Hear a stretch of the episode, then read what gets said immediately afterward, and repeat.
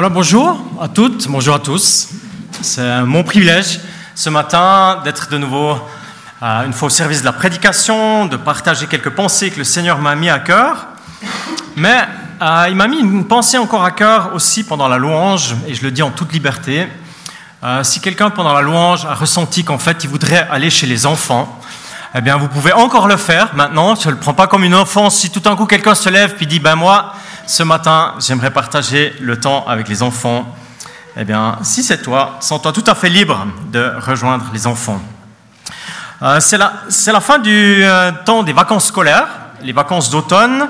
On s'entend bien que c'est l'école qui a les vacances, hein, mais je pense que les trois semaines ont fait du bien à beaucoup de personnes, de familles, euh, d'enfants, avant de reprendre encore avant cette dernière ligne droite de la fin de l'année.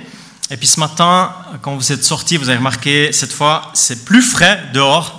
Hein. cette fois, on a tourné de saison, on s'oriente vers la fin de l'année.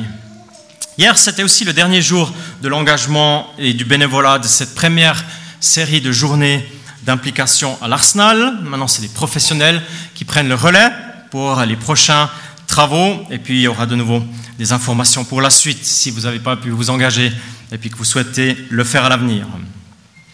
Ce matin, on l'a déjà entendu, on l'a prié, on l'a chanté, on veut s'attendre à Jésus, on veut dire que c'est sa présence qui euh, fait la différence, sa présence qui est sensible, qui est puissante par l'Esprit Saint.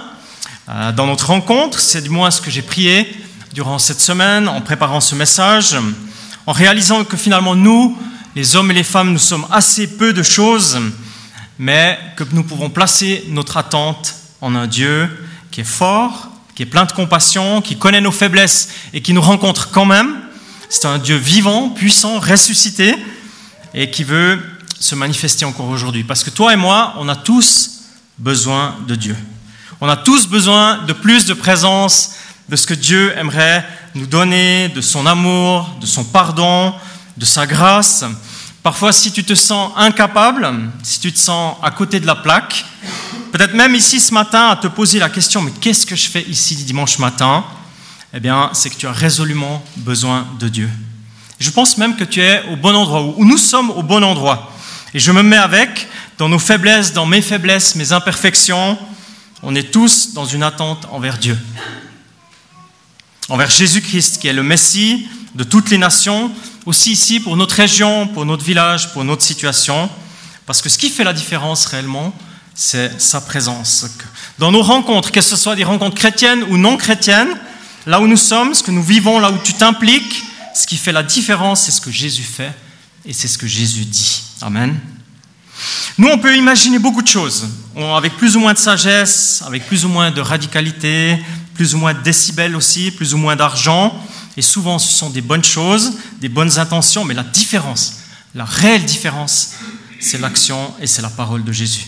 Et c'est ça que j'aimerais souligner ce matin. Même ce matin, tu vois, j'ai préparé un menu, j'ai préparé des pensées, dans la prière, j'ai noté des choses, et j'espère que de temps en temps, elles soient utiles, édifiantes, mais je suis conscient que ce pas mes petites notes qui vont faire la différence. Je suis conscient que ce n'est pas moi, que ce n'est pas mes paroles, mais c'est ce que Jésus nous dit. Et c'est ce que le Saint-Esprit inscrit dans nos cœurs. C'est ça qui va faire la différence. Et je ne parle pas d'une présence théorique ou bien philosophique, d'une idée bien posée, ou bien d'une présence religieuse, même d'un christianisme de tradition. Je parle de la foi, de la présence de Jésus qui transforme, qui guérit, qui console. Et c'est ce qu'il a fait depuis des centaines et des centaines d'années. Et puis j'aimerais encore prier, j'aimerais ajouter une prière à celle de Christophe pour que ce matin, réellement, il parle dans nos cœurs. Seigneur, on veut te dire merci parce que tu nous as entendus déjà dans notre louange. Merci parce que je peux associer ma prière à celle de Christophe en disant que c'est toi qui fais la différence dans nos cœurs ce matin. On n'est pas là pour vivre un programme, on est, là, on est là parce que tu nous invites à être ici. Tu veux nous rencontrer par une présence qui est sensible, qui est douce, mais qui est puissante et transformatrice en même temps. Et je prie pour moi, je prie pour nous, que tout ce que tu as envie de nous dire ce matin, ce qu'il y a sur ton cœur pour nos vies, eh bien Saint-Esprit, fais-le, dis-le, et que nous puissions être réceptifs à ce que tu veux nous dire. Amen.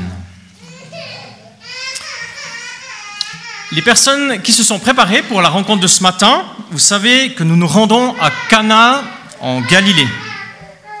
C'est un village insignifiant, tout petit.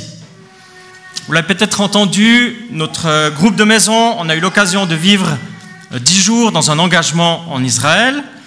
Et on a passé dans ce village, mais je sais qu'il y a certains parents qui l'ont même pas réalisé sur le moment, qu'on était en train de traverser Cana.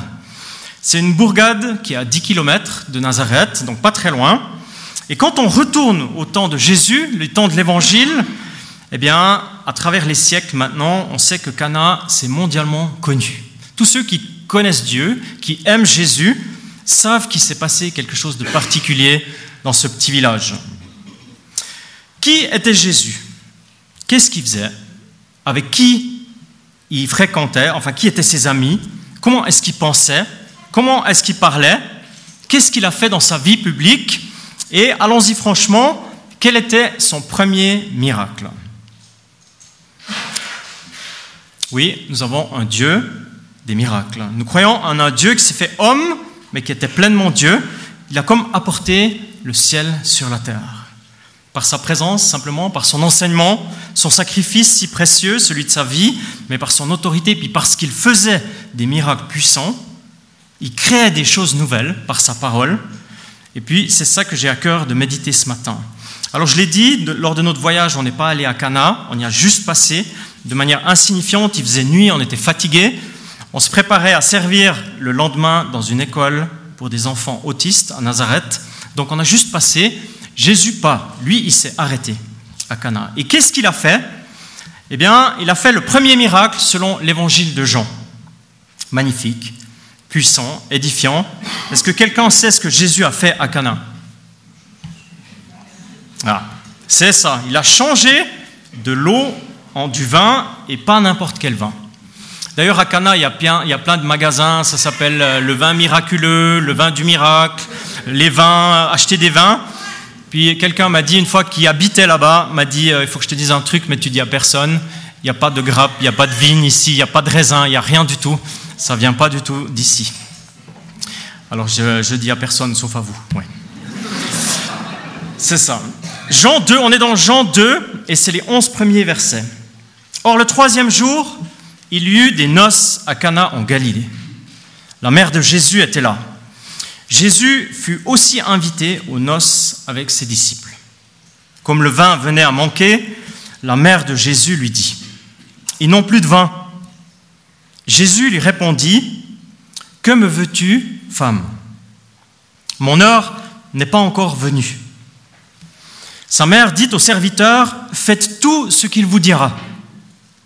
Or, il y avait là six jarres de pierre destinées aux purifications des Juifs et contenant chacune une centaine de litres. Jésus leur dit, Remplissez d'eau ces jarres. Et ils les remplirent jusqu'au bord. Puisez maintenant, leur dit-il, et apportez-en à l'organisateur du repas. Et ils lui en apportèrent. L'organisateur du repas goûta l'eau changée en vin.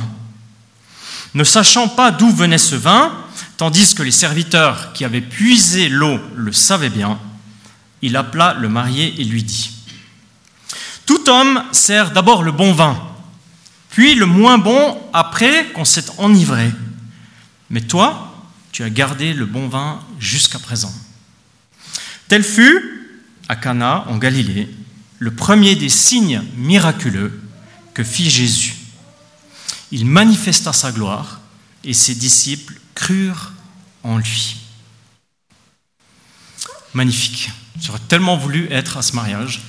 J'aurais tellement voulu être tout près de là où ça se passe mais j'y étais pas. Je lis juste le texte et je me laisse encourager par ce premier signe miraculeux qui est magnifique. Magnifique de signification, pas seulement parce que c'est du bon vin. Il y a quelque temps en arrière, ici, on a médité ensemble deux interventions miraculeuses. Je ne sais pas si vous vous souvenez, deux guérisons opérées par Jésus. La première, c'était au bord d'une piscine, avec le récit étrange d'un ange qui descend dans la piscine de Bethesda vers la porte des brebis on avait réfléchi au contexte, on avait réfléchi à la situation difficile, à la présence de Jésus, puis finalement à la vie qui avait été donnée, la vie avec un grand V, celle qui est de l'abondance. Puis on a médité ensemble une autre histoire, une autre guérison, encore de Jésus, évidemment, une femme et une fillette de 12 ans, mais surtout la femme, celle qui avait pris son courage à deux mains, qui avait fendu la foule pour toucher le bas du vêtement de Jésus. On avait médité ensemble le contexte, la situation difficile, la présence de Jésus et finalement la vie. Oui, la vie, la santé restaurée, le retour de la dignité que Jésus a donné si généreusement à cette personne. Est-ce que quelqu'un se souvient de ces deux récits? Ouais, quelques-uns. Il y a un mois d'août, on a médité ça ensemble. Et puis aujourd'hui, eh bien, j'ai à cœur euh, de mentionner les quatre points aussi, de reprendre encore cette structure qui parle cette fois-ci de la rencontre de Galilée, de Cana en Galilée. C'est euh, le contexte, la situation compliquée, le malaise, et puis la présence de Jésus et la vie, finalement. Le contexte, justement, il est tellement anodin, c'est tellement insignifiant en apparence, quoi de plus banal qu'un mariage, que deux personnes qui choisissent d'unir leur vie? L'évangile de Jean, spécial, différent des autres évangiles, nous parle de Jésus comme fils de Dieu, celui qui est venu manifester la gloire du Père. Il pose des signes et dans chacun des signes, il y a une signification profonde pour dire qui il est et ce qu'il fait. Il n'est pas dans les projecteurs du grand succès populaire. Jésus s'incarne à un endroit simple.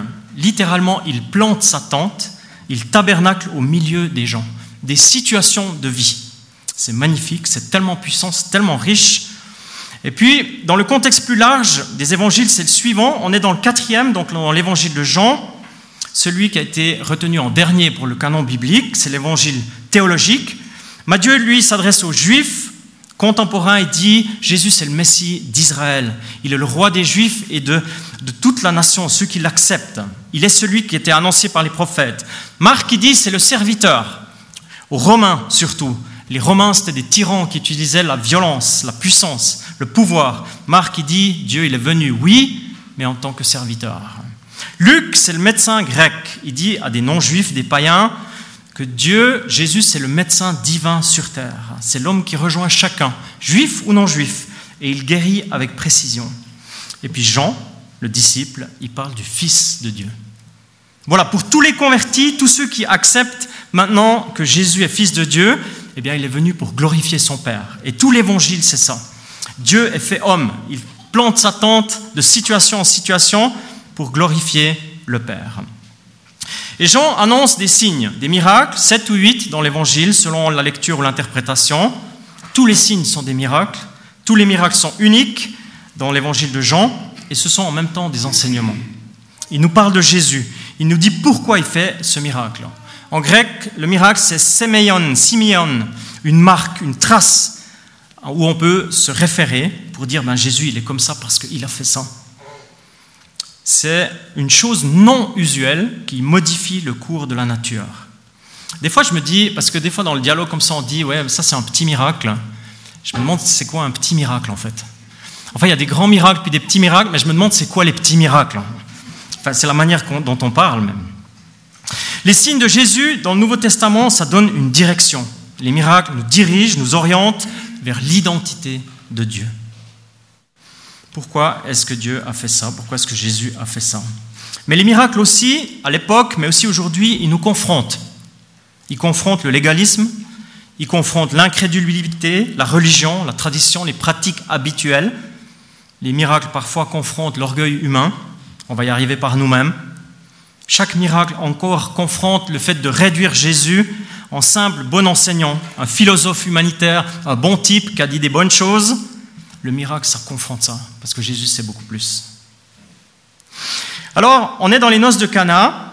Le premier signe, je l'ai dit maintenant, c'est une fête anonyme, avec des gens anonymes, un couple anonyme, anodine aussi, la fête. On ne sait pas le nom des mariés, on ne sait pas leur âge, on ne sait pas leur nom de famille, ni leur métier. C'est insignifiant en apparence, c'était pas au 1930, c'est pas spectaculaire. Comme de culture et de coutume, l'invitation au mariage, elle est large, là-bas. Jésus et les disciples, on pense entre 15 et 20 personnes, 16 si on compte, depuis le début de l'évangile de Jean, participent au mariage. Les mariages là-bas, c'est en 3 et 7 jours. Les plus riches, c'est deux semaines. Encore aujourd'hui, les mariages en Orient, peut-être vous le savez, ça s'étend sur plusieurs jours et tout le monde est invité. Alors, les historiens de l'époque nous informent qu'il y avait des rencontres immenses, des jeux, aussi des condamnations, où il y avait des dizaines et des dizaines de milliers de personnes, voire des centaines de milliers de personnes. Et Jésus aurait pu choisir les stades pour faire son premier miracle. Il aurait pu choisir les Tissot Arena de l'époque pour faire quelque chose de spectaculaire qui cogne, bien plus puissant que tous les light shows d'aujourd'hui, mais il n'a pas fait ça. Il a choisi un mariage tout ce qu'il y a de plus banal. Une fête quotidienne, en fait du quotidien, dans une région de collines, Jésus rejoint les gens. Dès le premier signe, il rencontre le besoin. Il va vers les gens, il aime les gens et il n'a pas peur d'aller vers eux. Alors qu'est-ce que ça te dit ça? Ou qu'est-ce que ça me dit? Le contexte aujourd'hui, c'est nous. C'est ton quartier, c'est ton boulot, c'est le bureau où tu bosses, c'est le chantier, c'est le voisinage. Le contexte encore, c'est ta famille. Le contexte, c'est là où tu vis, parfois en voyage, souvent à la maison. Le contexte, c'est encore le bistrot du coin. C'est l'assemblée communale, c'est la commission scolaire, c'est le club d'accordéonistes si tu en fais partie. Et c'est aussi les célébrations ici le dimanche, je le souhaite. Tu vois, le contexte que Jésus veut visiter à travers toi, c'est là où tu te rends, en toute simplicité. Jésus, il veut planter sa tente, il veut tabernacler à travers nos vies. La fête des tabernacles, elle vient de se terminer. Il y avait des huttes partout en Israël pour se souvenir que Dieu, il est très flexible. Il bouge et que son peuple aussi est invité à être flexible avec lui. Il n'est pas lié à un endroit. Il nous prend avec là où nous allons, où il vient avec si on l'invite. Si on parle un peu de la complication maintenant, la situation difficile. Dans les évangiles en général et dans celui de Jean en particulier, Jésus visite des situations compliquées. Il les visite pas seulement, il les solutionne, il les transforme. Si vous avez été en Orient, bien si vous avez une idée de l'hospitalité orientale, ce que ça veut dire pour ces personnes, vous savez que le fait de manquer de vin à un mariage, c'est compliqué. C'est très compliqué. C'est insupportable pour plusieurs personnes. Les majors de table déjà. Alors j'ai trouvé ça en méditant ce texte ce matin. L'original, pour dire le major de table en grec, c'est architriklinos. Archi, donc l'architecte du repas. Le superintendant, le maître de table, celui qui gère tout. En réalité, pour lui, c'est la catastrophe. Des invités partout, peut-être tu es au milieu de la fête, trois ou quatrième jour, plus de vin, c'est un échec cuisant. Aujourd'hui, les jeunes, ils diraient c'est mort. La honte. C'est un problème pour les mariés aussi, particulièrement le marié, parce qu'il vient de s'engager à prendre soin de la mariée, d'être avec elle, peut-être qu'il lui a promis de prendre soin d'elle, de pourvoir à tous ses besoins, de toujours la respecter, de l'honorer dans le privé et dans le public, de créer l'atmosphère favorable pour elle et sa famille et son entourage. Puis là, bof, c'est pas trop, c'est pas trop ça. Le premier test, l'engagement des mariés, ça résonne encore dans les oreilles de tous les convives. Et le premier test, il n'y a plus de vin. Et si le premier engagement de fête, c'est un échec, comment ils vont être les autres engagements dans le couple? Et finalement, tous les invités, peut être représentée par Marie, mère de Jésus. Elle réagit, elle parle. Certainement, les gens de l'époque la connaissaient, parce que là-bas, la région, c'est une grande famille. Ici aussi, parfois, dans les régions, c'est une grande famille. Une petite bourgade de Galilée, les gens se parlent, se connaissent, se côtoient. La mère de Jésus lui dit, ils n'ont plus de vin. Il y a un problème.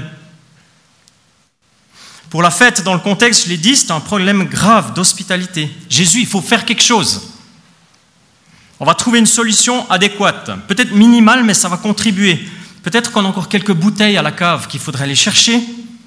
Peut-être qu'un pronto du coin ferait l'affaire pour dépanner. On a un souci humain et on cherche des solutions humaines. En relisant cette parole et en essayant de me mettre dans le récit, ça devait fourmiller de commentaires dans cette fête, des tentatives de solutions, de dialogue derrière le rideau. Et la situation difficile, elle est représentée par le manque de vin, le manquement humain. Parce que tu vois, l'humain, il est limité. L'humain, il est manquant en lui-même. Même dans le couple, Jésus, il choisit par son premier miracle de rejoindre un couple. C'est intéressant ça, je trouve, alors qu'aujourd'hui, la notion du mariage et du couple est tellement remise en question. Jésus, lui, c'est là qu'il va pour la première fois faire un miracle. Alors il y a un aspect horizontal. L'humain manque de tout. Les limites sont partout. Parce que le vin, c'est la vie, c'est la joie, c'est les réjouissances, c'est la communion, c'est les relations. Le vin représente l'atmosphère conviviale, le partage. La situation difficile parmi les humains, c'est que nous sommes humains, justement.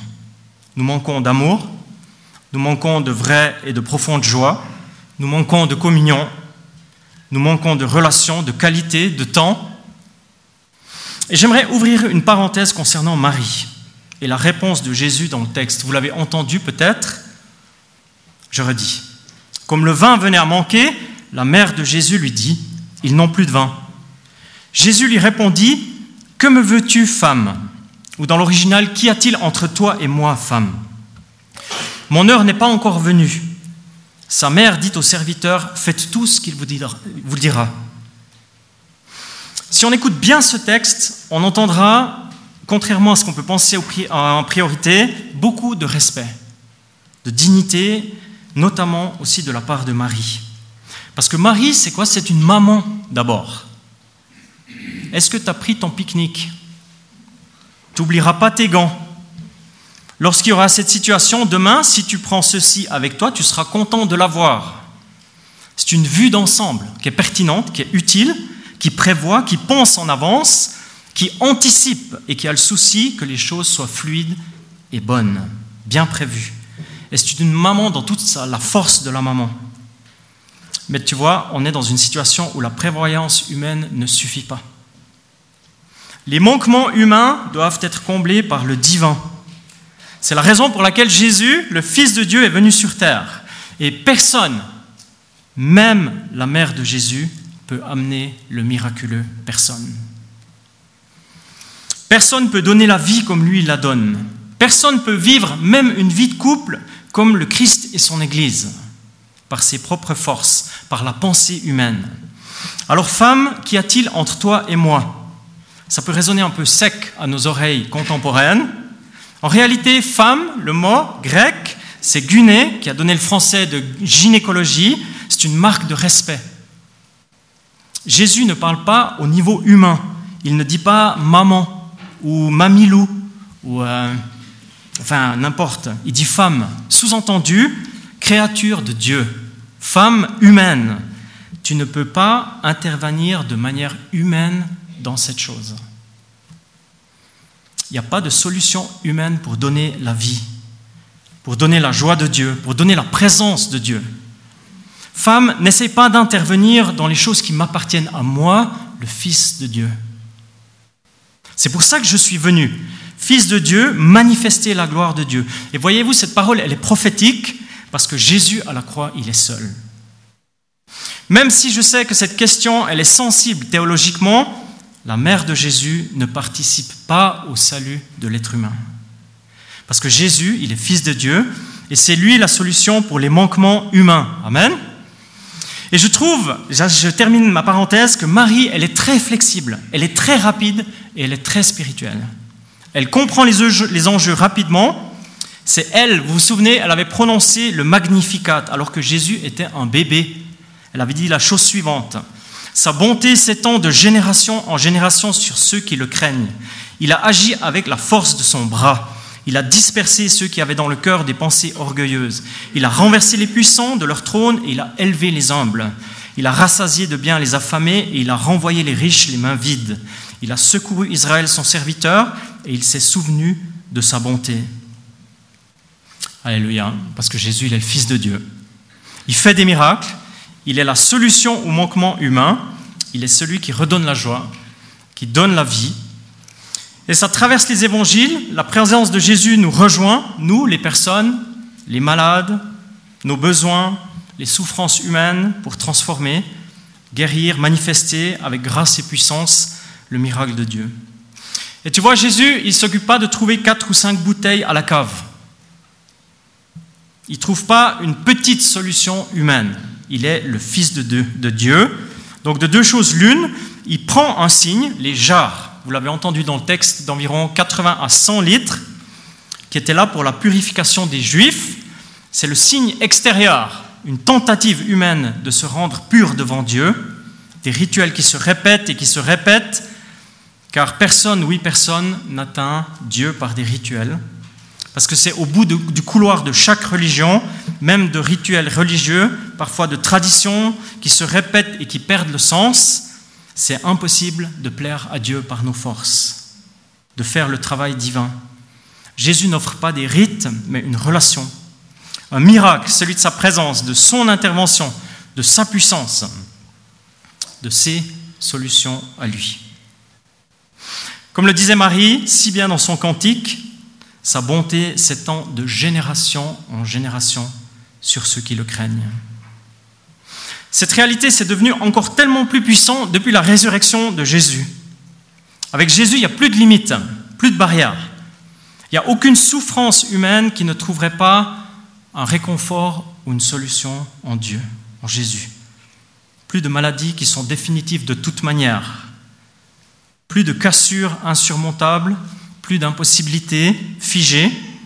Oui, même la mort n'est plus une limite pour Jésus. Et c'est déjà annoncé dans les noces de Cana.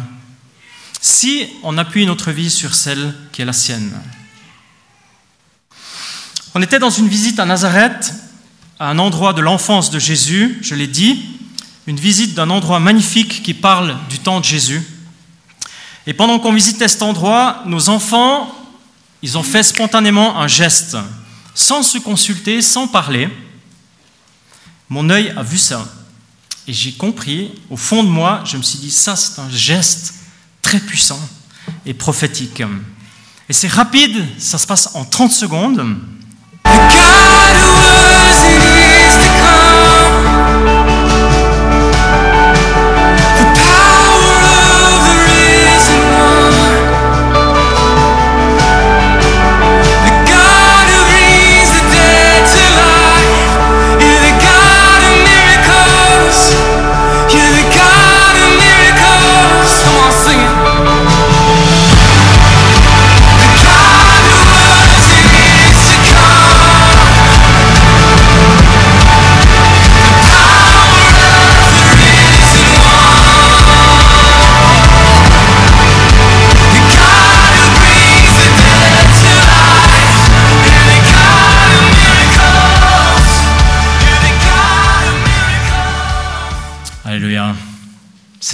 Puissant, parce que Jésus, il est le miracle de nos vies. Il est celui qui est fidèle de génération en génération. Il est celui qui va faire de plus grands miracles encore que ce qu'on a vu, que ce que mes yeux ont vu. En tout cas, c'est ma prière qu'avec les générations qui viennent, Dieu fasse des miracles plus grands que ce que j'ai vu avec mes yeux. Je prie que cette génération, elle puisse recevoir la parole de Nathanaël qu'il a reçue juste avant les événements de Cana Jésus lui répond, parce que j'ai dit que tu étais sous le figuier, tu crois? Tu verras de plus grandes choses que celle-ci. En vérité, en vérité, je te le dis, vous verrez désormais le ciel ouvert et les anges de Dieu monter et descendre au-dessus du Fils de l'homme. Alléluia. Des tempêtes apaisées, des malades guéris, des dépressions envolées, des solutions à des questions high-tech et des hyper-technologies qui viennent de la génération de nos enfants, oui, Dieu va donner des solutions divines plus grandes que ce qu'on a connu jusqu'à maintenant. Amen. Parce que Dieu, il n'est pas dépassé avec le cours de l'histoire. Je prie que cette génération qui vient voit le ciel ouvert et les anges de Dieu monter et descendre au-dessus du Fils de l'homme. Et malgré ce qu'on voit, malgré ce qu'on entend, les nouvelles qui paraissent sombres, malgré les tentatives incessantes de l'ennemi de voler cette génération, je crois que Dieu va permettre à cette génération de voir des miracles. Amen. Je termine par dire que Jésus donne la vie, il connecte avec les gens et il redonne l'atmosphère de la fête. Parce que la fête, elle est un peu plombée quand même. C'est sa présence qui fait la différence, c'est pas nous, les humains, c'est lui. Non seulement il donne une solution, il donne une solution pleine. À combien de verres de vin est-ce que vous estimez son miracle? Une fête, un mariage? Combien de verres? Quelqu'un ose Quelqu'un est courageux? Un chiffre? Combien? Presque. Non, pas tout à fait. 2000.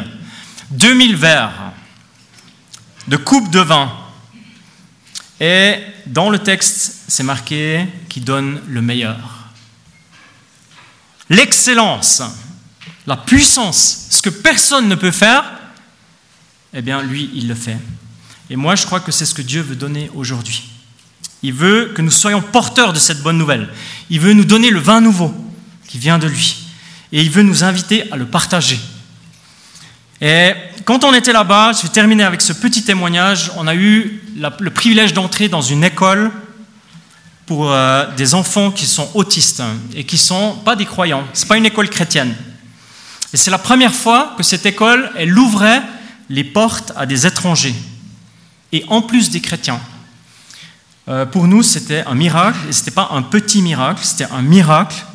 Et notre prière, c'était, on voulait simplement apporter la présence de Dieu avec nos familles, vivre une fête d'amour, de relations humaines avec ses enfants. Ils étaient au nombre de 80 enfants autistes et 60 à 70 enseignants. Et le Seigneur nous a donné le fait de ne pas avoir peur, d'aller dans un endroit qui était nouveau pour nous, nouveau pour eux, c'était nouveau pour tout le monde. Mais on a pris que par notre témoignage très simple, avec des gestes, eh bien, Jésus, le Dieu des miracles, puisse encourager ces classes et ces personnes. Et on a plusieurs témoignages. Personne qui m'a dit, je ne sais pas qui vous êtes, je ne sais pas ce qu'il y a en vous, mais j'ai vu quelque chose de la gloire ici. Et plusieurs jours après, on a reçu encore un message. Notre, école, elle est encore remplie du parfum que vous avez laissé ici. On ne sait pas qui vous êtes, mais ce que vous avez laissé ici, ça, ça remplit encore les enfants, les parents, les enseignants. Et comme je l'ai dit tout à l'heure, c'est pas nous. Alléluia, c'est pas nous. C'est la présence de Dieu en nous qui donne de nouveau à la fête quelque chose de festif. Seigneur, te dire merci pour euh, cette parole.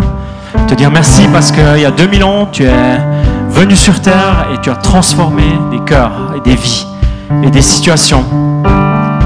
Merci pour cette rencontre de Cana qui était prophétique parce que c'est toi qui donnes la vie. C'est toi qui donnes le vin nouveau. Et aussi aujourd'hui, te prions que dans ce que nous vivons, dans ce que nous comprenons, eh bien, nous puissions nous ouvrir à ce que tu nous donnes. je prie pour moi, je prie pour chacune et chacun d'entre nous, que par ton Saint-Esprit, tu viennes encourager nos cœurs, nos vies. Parce que toi, tu as un projet. Donne-nous d'être porteurs aussi, porteurs de vie là où tu nous places. Pas à cause de nous, pas à cause de notre expérience, mais à cause de toi et de ton règne qui vient. Merci parce qu'on peut tourner nos yeux vers toi, on peut retrouver l'espoir en toi et savoir que les solutions, elles viennent de toi. Juste t'inviter à réfléchir à une situation de vie qui est la tienne, une question, une tension peut-être, un malaise ou bien une impossibilité.